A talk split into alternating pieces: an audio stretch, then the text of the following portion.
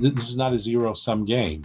Uh, support is needed both by the legacy institutions, which have a lot to offer, and clearly by these these startups, uh, which also have a lot to offer.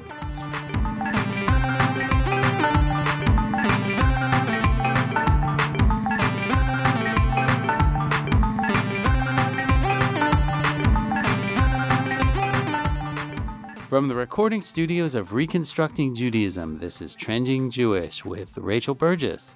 And Brian Schwartzman. I don't know why we do that. Um, you can be Rachel for a while. It's fine. all right, I can I can try it. I, I do I definitely do voices when I read to my read to my kids at night, although they don't always they don't always like it. They don't always appreciate your your talent and dramatics. talent is is going a bit bit too far. So um yep, you can still find us all the same ways, iTunes, Google Play, Overcast, Castro. I've never used Castro. Have you ever used Castro? I don't. I just use. I have an iPhone. we love so you we Ca- we love you Castro though. Um and if you like what you hear today or any other day, don't be shy. You can feel free to support our work on Trending Jewish and Reconstructing Judaism at www.reconstructingjudaism.org slash donate. Right? Yeah, you did it. So You are now a fundraiser. that that is. I've crossed over you the crossed the, the threshold. Rubicon or Yes. So we've got a great episode for you today, and for Brian, this was a blast. this was kind of fun because I got to take my co-host Rachel with me back in time to grad school to meet my old professor. That was kind of fun. I got accused um, of of of having uh, late papers, but I I I, I yeah, they're pretty late by now, right? fifteen years. I attest I did turn them in. um, but but it was kind of it was fun um, And- having uh, having a chance to revisit Dr. Jack Wertheimer, who who is um, definitely very very vocal out out in in the Jewish press, um, but was was certainly um, a- a, mentor to me who kind of helped. Uh, Somebody who, who w- without much more than a bar mitzvah education, really understand the modern Jewish landscape. So, I don't know. What'd you think? it was one of the things I think that we we touch on quite a bit in our podcast is basically what is happening in the Jewish world, and if there is a person to talk to about what is happening, um, somebody who really has their finger to the pulse of. Um, especially the American Jewish life, that is definitely Dr. Wertheimer and um, and we got to delve into a lot of those um, topics between emerging communities, um, the divides, polarization, and, and what that does to the Jewish community. And he really just took a very in depth look about what is going on in the Jewish world, which is what I'm interested in and one of the reasons why we started doing this podcast. It was really just it was really just a pleasure talking to one of the leading experts in this particular topic. So um and his book which is out now, you can purchase it now is the American the new American Judaism how Jews practice their religion today.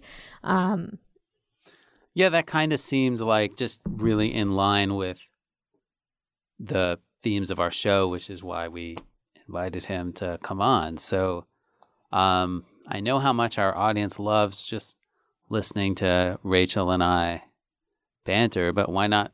Let's let's, let's get just to dive it. in. Let's dive in today. So we have got Dr. Jack Wertheimer, my my former, uh, as I said, my former professor at the Jewish Theological Seminary. He is the author of the New American Judaism: How Jews Practice Their Religion Today. Um, he is a professor of American Jewish history at the Jewish Theological Seminary, and his area of specialization is modern Jewish history, focus on trends in the religious, educational, and organizational sectors of American Jewish life.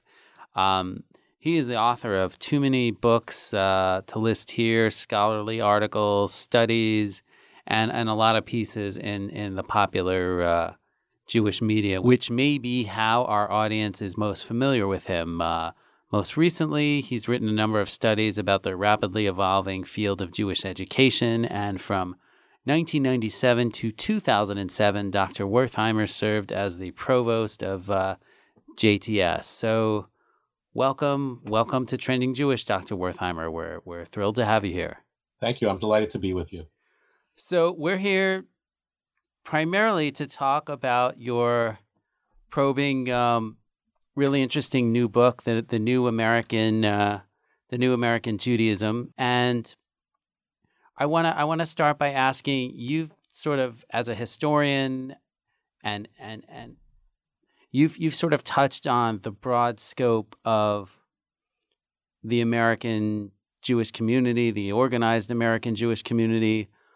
I'm really curious why you why or how you came upon the idea to approach the topic that you did, the slice of the American Jewish experience that you did, and and and and also the how you you decided to approach it because it could have been approached uh, a uh, hundred different ways. You could have spent uh, spent a weekend, a Shabbat, in a different place every weekend. I'm sure your family would have loved that. So, sure. so um, so I guess the the why and how I'm I'm, I'm really interested in. Sure, I'm I'm I'm happy to address that. Um, so so a good part of it actually uh, comes down to uh, my own personal experience. Uh, I published a book that appeared 25 years ago called "The People Divided: Judaism in Contemporary America."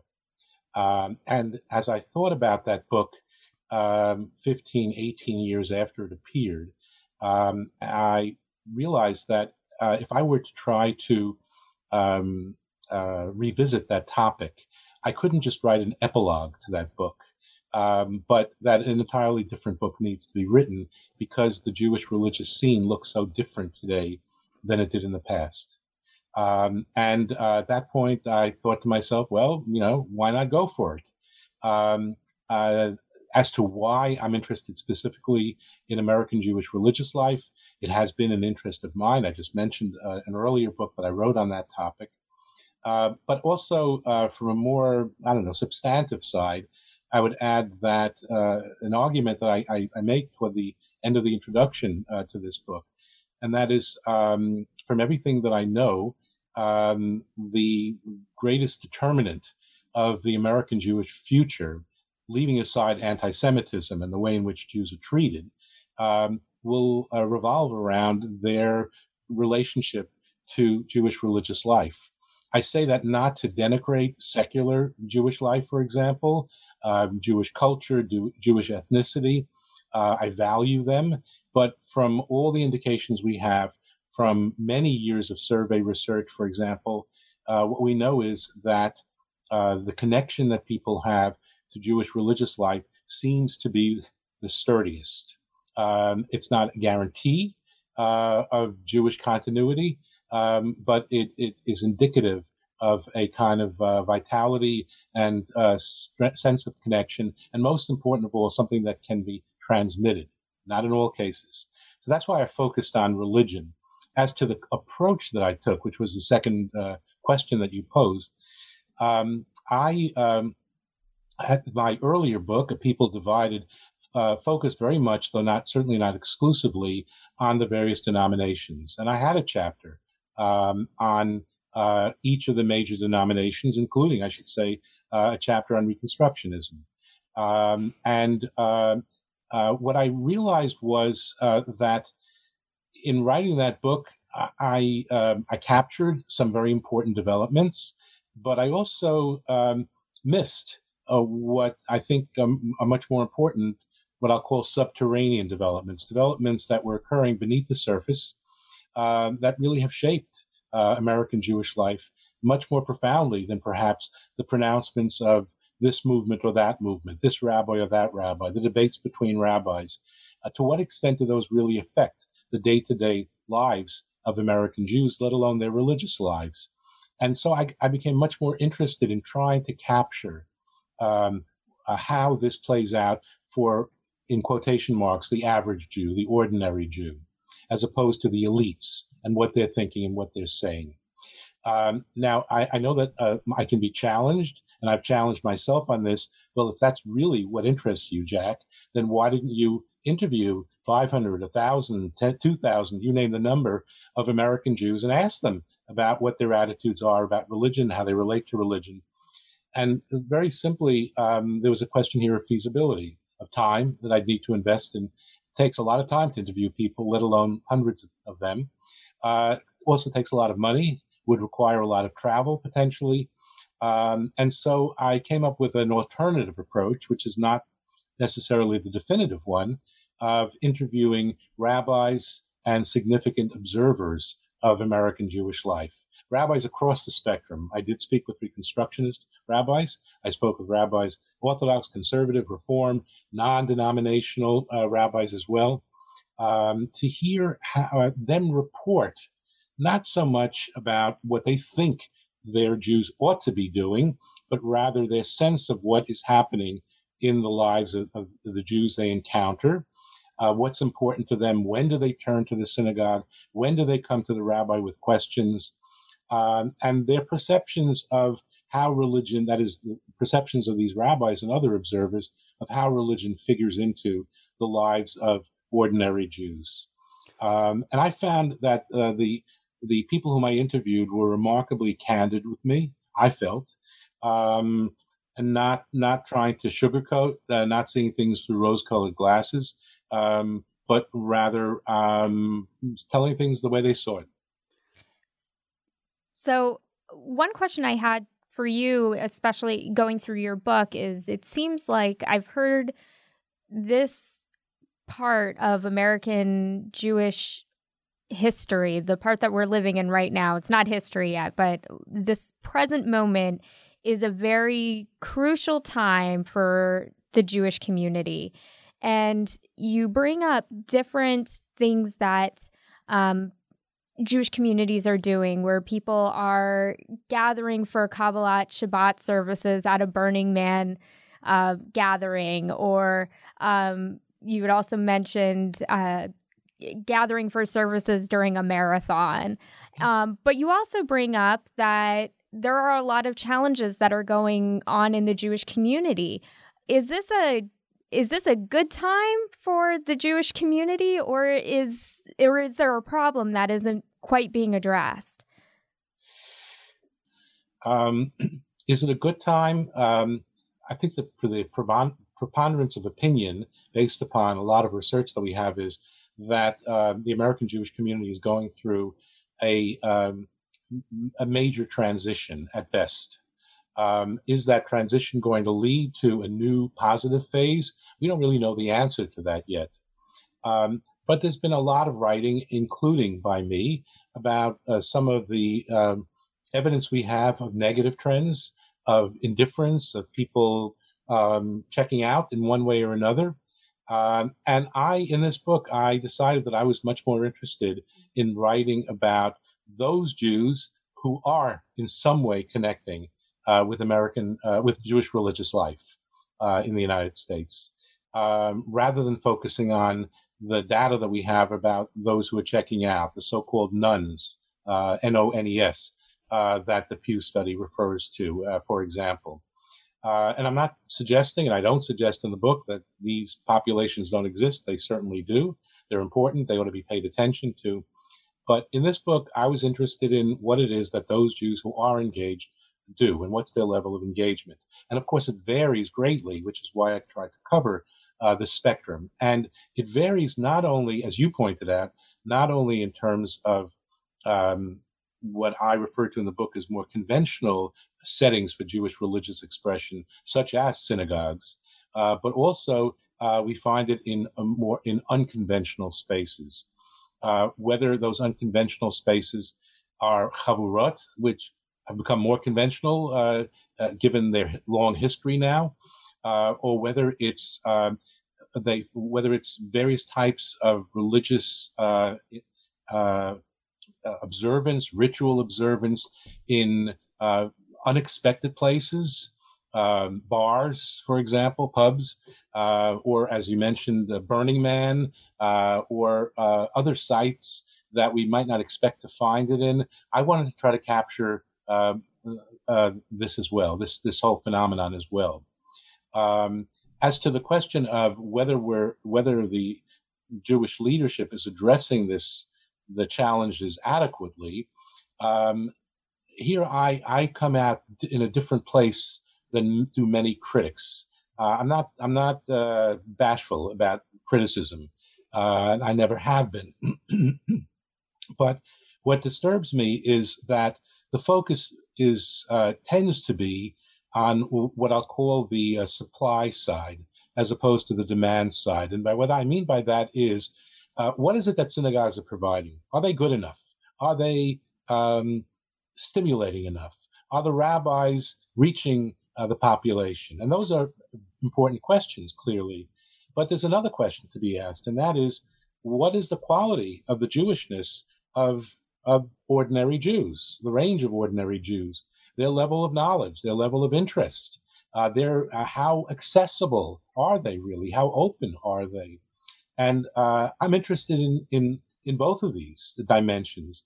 So yes, we have to think about whether uh, Jewish leaders of various sorts, especially rabbinical leaders and cantors and the like, are um, connecting with uh, with the larger population of Jews. But we also have to ask about how open many Jews are to be connected with, and that complicates the story considerably. I think to really get into it, um, I think we have to understand some of the some of the trends you identified in, in the book and why why you think they're they're significant. To to to the way I read it, um, you you you identified three really interesting trends, which was synagogue revitalization or attempts to revitalize the worship service in in traditional synagogues, Orthodox outreach, and and the emergence of Judaism in in unconventional spaces. I think you you list a term for it that I'm not that I'm not um, recalling. Are those? No, that you, was the term I used. Yes. I mean, are those what you saw as as some of the most interesting, um, noteworthy trends, and and why do you think they're they're different and interesting and, and important for for sort of the larger questions we're we're trying to grapple with? Right. So just to take a step back for a moment, um, the book uh, consists of, of, three sections. The first section is uh, my attempt to capture the religious lives and experiences of ordinary Jews across the spectrum. Um, what, and what do we know about that? Uh, we have some data about that uh, in, in, survey form. Uh, we have other kinds of, of research that's been done that uh, would indicate uh, where Jews are and what, what Judaism means in their lives. Uh, and the second section, in the second section, I focus specifically on the various denominations and um, um, what's been happening in those denominations, less from the perspective of their, their pronouncements about what people ought to be doing than their the challenges that each faces. Uh, none of them is in, in necessarily in terrific shape. At one point, I use a, uh, a metaphor that I came across actually decades ago in an article that referred to the denominations as leaky vessels. Um, they are vessels, they do contain things, uh, but they're springing leaks. Um, in the third section, uh, uh, I write about the things that you just uh, mentioned, uh, Brian, and that is uh, those areas where we find the most evidence of revitalization at work. Um, and a lot of this clearly stems from the initiative of Jewish leaders, rabbis in particular, who are involved, for example, in rethinking um, the synagogue religious services, along with cantors or musical directors or whatever they happen to be called, people who are involved in, in the musical side of of, uh, of the prayer service. Uh, and there's there have been enormous changes. Um, uh, people who still see the synagogue today as uh, as it was in the 1950s and 1960s are missing the boat. While there may be some synagogues that still are like that, um, the vast majority, especially the more successful ones, uh, have moved on and they've gotten much more uh, concerned about what they refer to as the choreography of religious service, uh, about the place of music, about the place of spirituality, of meditation, of connecting with people, of building a community, a religious community within their buildings. Uh, the second section deals with Orthodox outreach, which is a, uh, a phenomenon that has has exploded uh, over the course of the past two decades. It started clearly before that, started in, already in the 50s, um, but um, it has really taken off in the last few decades. Enormous investment um, on the part of, of, Orthodox Jews of different types in outreach activities. And what I want to stress about that is that while uh, some of these activities are perceived as a, a direct challenge, threat, competition to uh, conventional synagogues, um, there are many people who belong to those synagogues uh, who also go to Chabad, for example, for a class uh, or for a particular program. Uh, we're finding that people are not uh, confining themselves to boxes. You know, oh, I'm, I'm in the Reconstructionist box, therefore I want nothing to do with any other kind of synagogue or any other place. I'm a conservative Jew, and therefore I only will step foot in the conservative synagogue. There's less of that that's happening. Uh, and for that reason, I see these Orthodox outreach activities as nourishing Jews across the spectrum. And the third um, uh, area that I emphasize uh, has to do again with these unconventional spaces. Um, and uh, especially uh, innovative rabbis who are going out and trying to meet people where they are and run, uh, whether they're religious services or study programs in unconventional spaces. They will meet. Well, I mentioned pubs before. Uh, they will meet in in a bowling alley, for example, for high holiday service. Um, they will meet in um, warehouses, in bookstores, um, in uh, and they will try to meet people, and they position themselves, uh, especially in a week like this, the week of Hanukkah. Uh, they'll position themselves in supermarkets and try to talk to people and see whether they can um, connect with them in some way. Um, so again, I'll, i realize that a lot of what I've just described is a kind of top-down phenomenon of, of leaders who are trying to reach out. Uh, but we also know that they're attracting significant numbers of Jews who might not otherwise connect with any aspect of Jewish religious life. Uh, just to give one other example of this, OneTable, uh, which is uh, offers a free Friday night uh, meal. Um, so that that's especially designed to attract uh, singles uh, of the millennial generation, younger couples, um, and uh, enable them to have the experience of a of a Friday night uh, Shabbat meal with some relig- ritual elements included, kiddush, um, hamotzi, things of that sort, um, and and then open a conversation about what being Jewish means to me. I have so many questions on based on what you just said. We'll probably probably run out of time before I before I get to them all. But I'm really I'm really struck. I mean, you had the unique opportunity to speak to Jewish leaders ranging. I, I think you spoke to. Did you? I think you spoke to some folks from from the uh, Satmar Hasidic sect, if if I recall, all I the way to yes to um, to Jewish renewal rabbis, you you know, secular. I think there were a few secular humanist rabbis in there. Uh, certainly, Reconstructionist leaders were re- well represented. Yes. I mean, you you referenced a famous uh, essay from from from the '80s by by Rabbi Yitz Greenberg, looking ahead. Will will will Jews be one people in in in, in the year 2000? I mean, in in the year 2018, speaking speaking to all these different voices. I mean, did you have a, if not a historical take, a visceral gut take? Like, are we, are all these people you, you spoke to involved in, in the same enterprise, or we really Jewish peoples at, at this point? I know that's a big question, but I'm wondering if, if this provided any insight into that. Right. Well, it, it's certainly no secret that uh, American Jews um, are highly polarized uh, no less than American society at large is highly polarized. And um, I did not, in fact, write a good deal um, about politics in this book um, uh, for a variety of reasons, including the fact that the book was basically completed even before the last election um, uh, results were in, let alone some of the developments since then.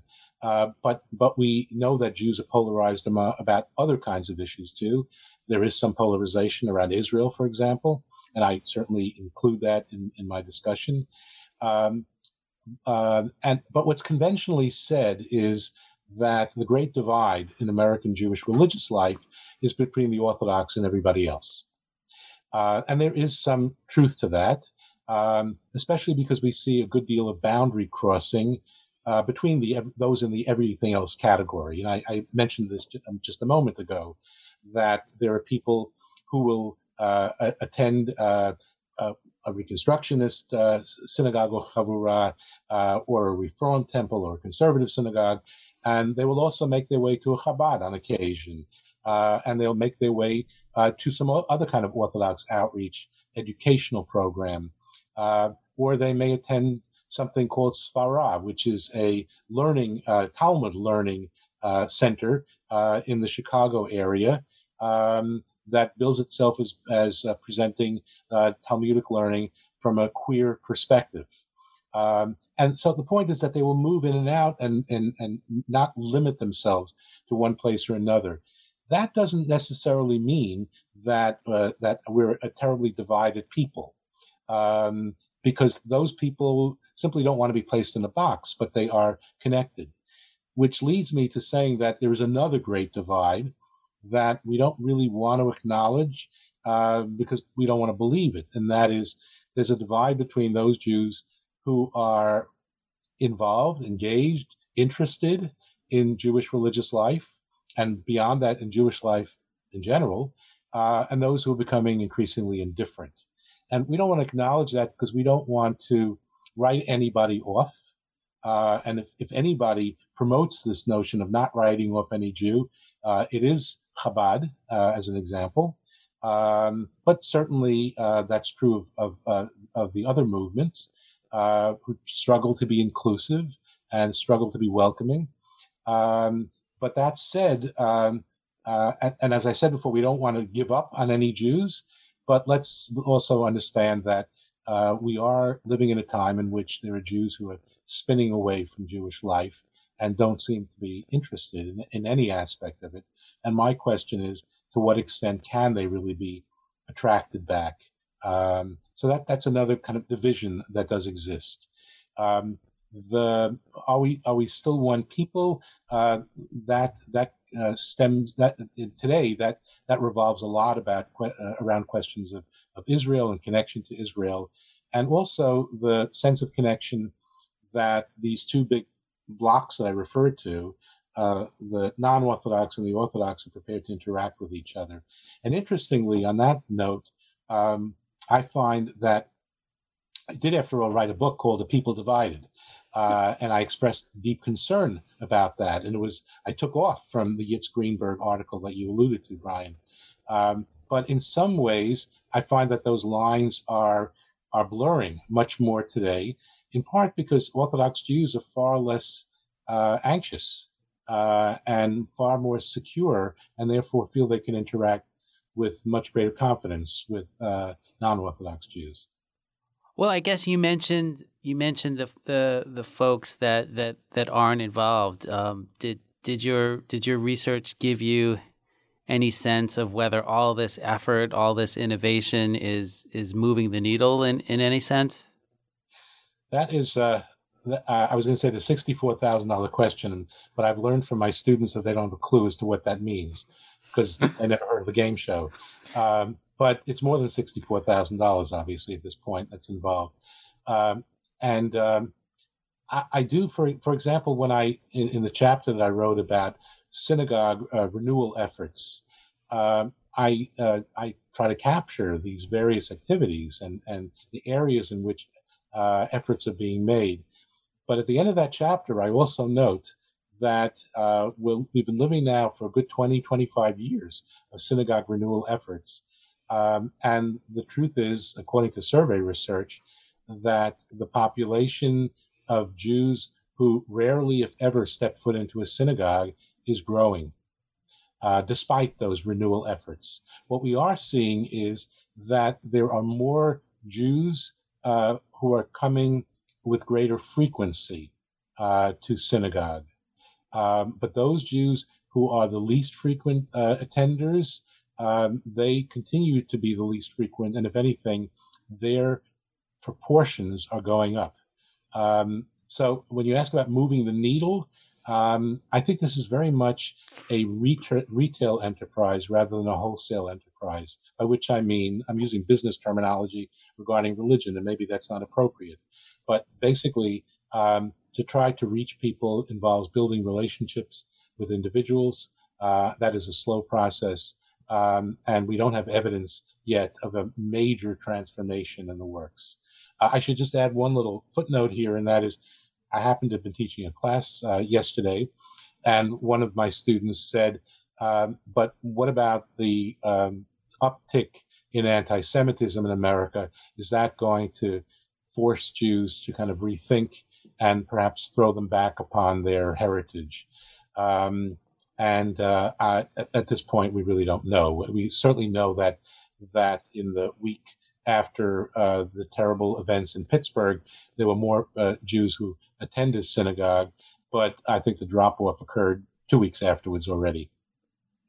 Going back to something that you said a little bit earlier, where you were talking about that um, the two groups that were really almost afraid to talk about, but I think in some other research that you've done, um, it seems like philanthropically, we're trying to see if we can close that gap between the nones and the engaged Jews because um, we're um, in a previous article I had read of yours from um, the Jewish Review of Books. You're talking about how philanthropic dollars are increasing for more of these um, emerging communities.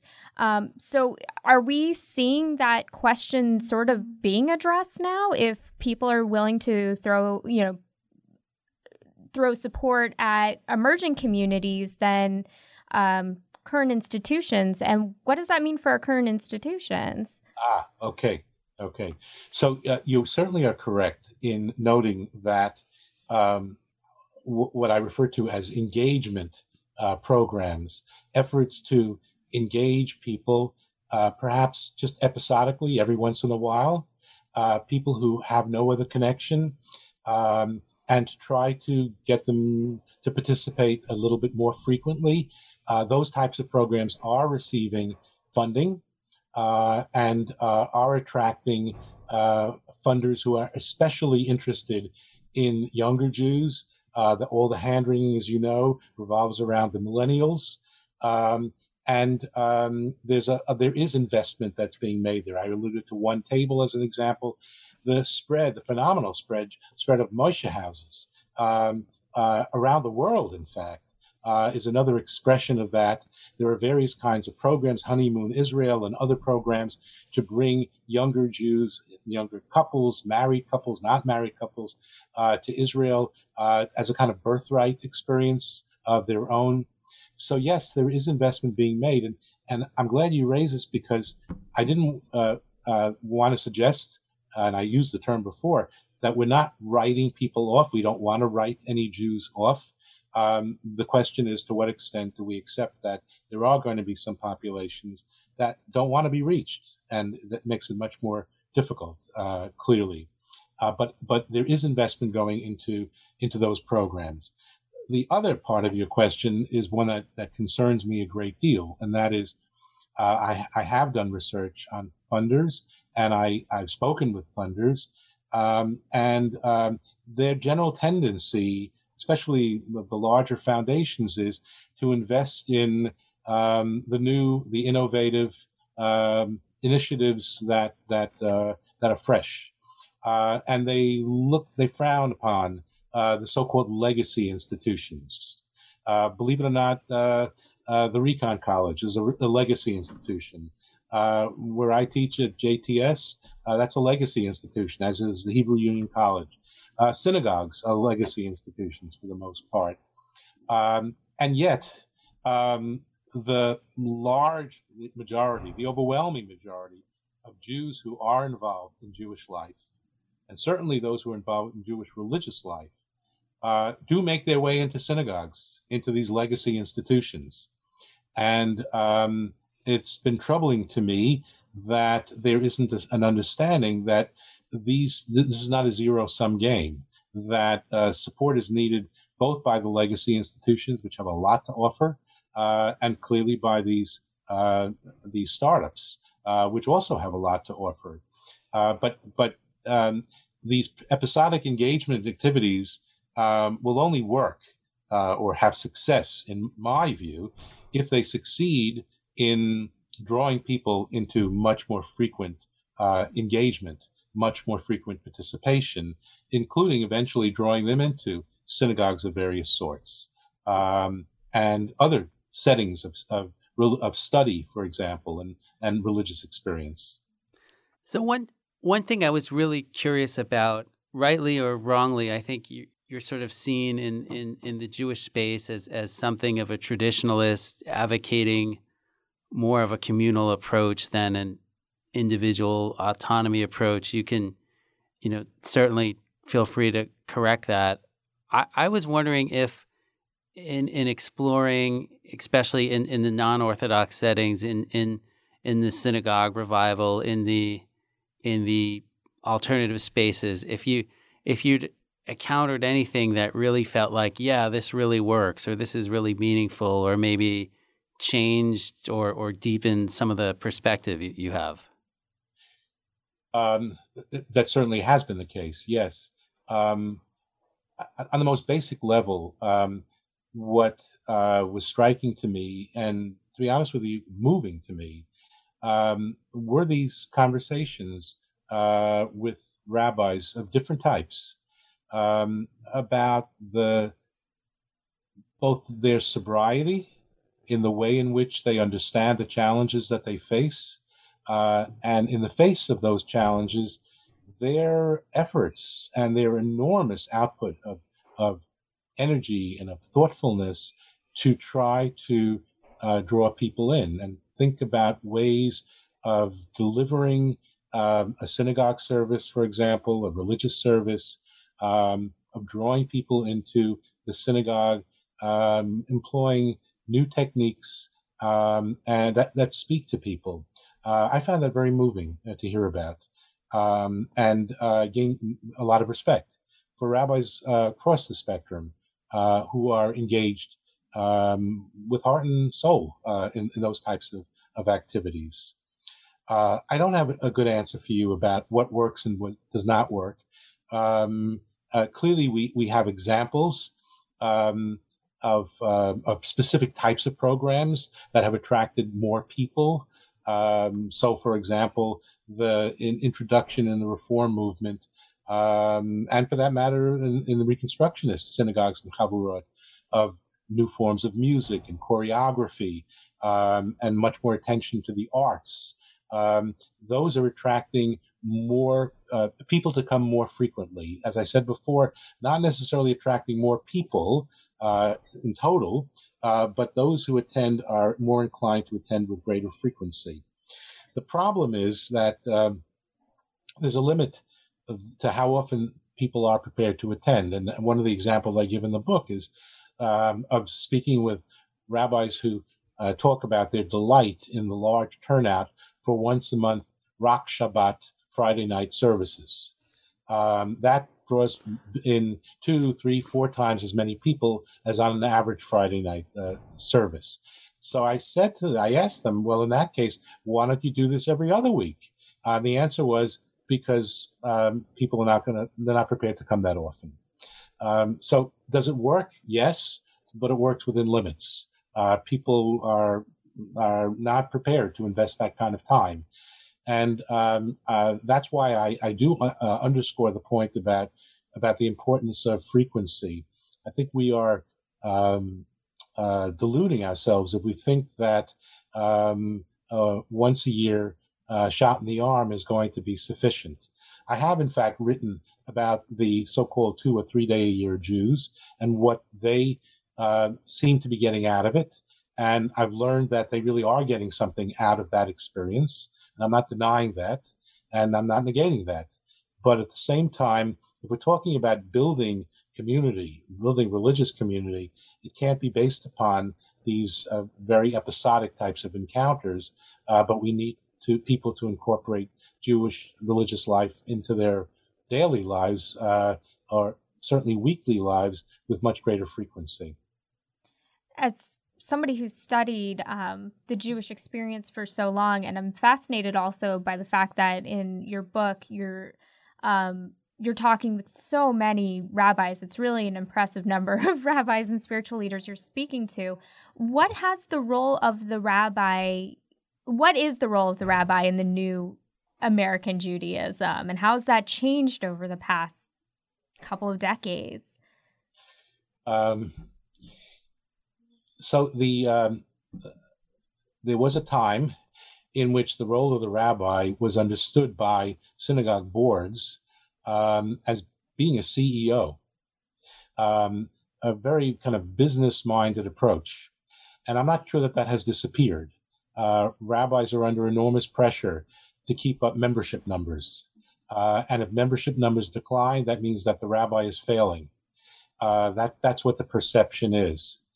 Um, but um, synagogues and other settings for religious experience uh, are not business enterprises. And one of the things that I I rail against in, in the book, not too much, but to an extent, uh, is this notion of trying to superimpose on religious life a business uh, model, mm-hmm. um, which I don't think is helpful at all. Um, and I think that the more thoughtful rabbis, and there are many of them out there across the spectrum, understand that uh, synagogue is not a business enterprise. Um, to pick up on Ron Wolfson's locution, uh, relationships are very important. Building relationships are very important. Uh, that's that's true, especially going back to your point before, Brian, about individualism. In an age of individualism, people want to be acknowledged, they want to be recognized, they want to be known. Uh, so that that is important. But we're also living in an age in which the people uh, have questions. Um, there are people who are seekers, or people struggle with issues, um, and those are are those are not business issues. Uh, those have to do more with trying to find ways of connecting with those who have questions. And I had a fascinating conversation years ago with a Chabad rabbi whose uh, ministry, if I may use that, that terminology, uh, uh, is to millennials, uh, post college students, uh, post college young people, rather. Um, and what he said to me was uh, was quite memorable. He said to me, um, "A lot of young people today have lived very, fairly charmed lives. Um, they have been privileged, um, and they've done very well. And it's very hard to reach that population because they don't have questions yet. Uh, but then when they encounter setbacks in their lives, uh, whether it's uh, a failure at work uh, or a health issue uh, that they themselves encounter, or a family member encounters, or death in the family, or some other uh, disturbing experience, um, they become more open. They they want to understand. They have questions, and it was fascinating for me to hear how many of the rabbis I interviewed said that when I asked them what kind of questions do you get, very few of them said I get questions about um, uh, uh, how do I um, uh, separate meat and milk. Um, how do I observe this particular ritual or that ritual? Uh, the most frequent questions they talked about were questions uh, that were posed by people who were in crisis of one sort or another and who were asking very basic kind of existential questions about more, their mortality, the mortality of a loved one. How do I explain to my children uh, uh, about an illness in the family?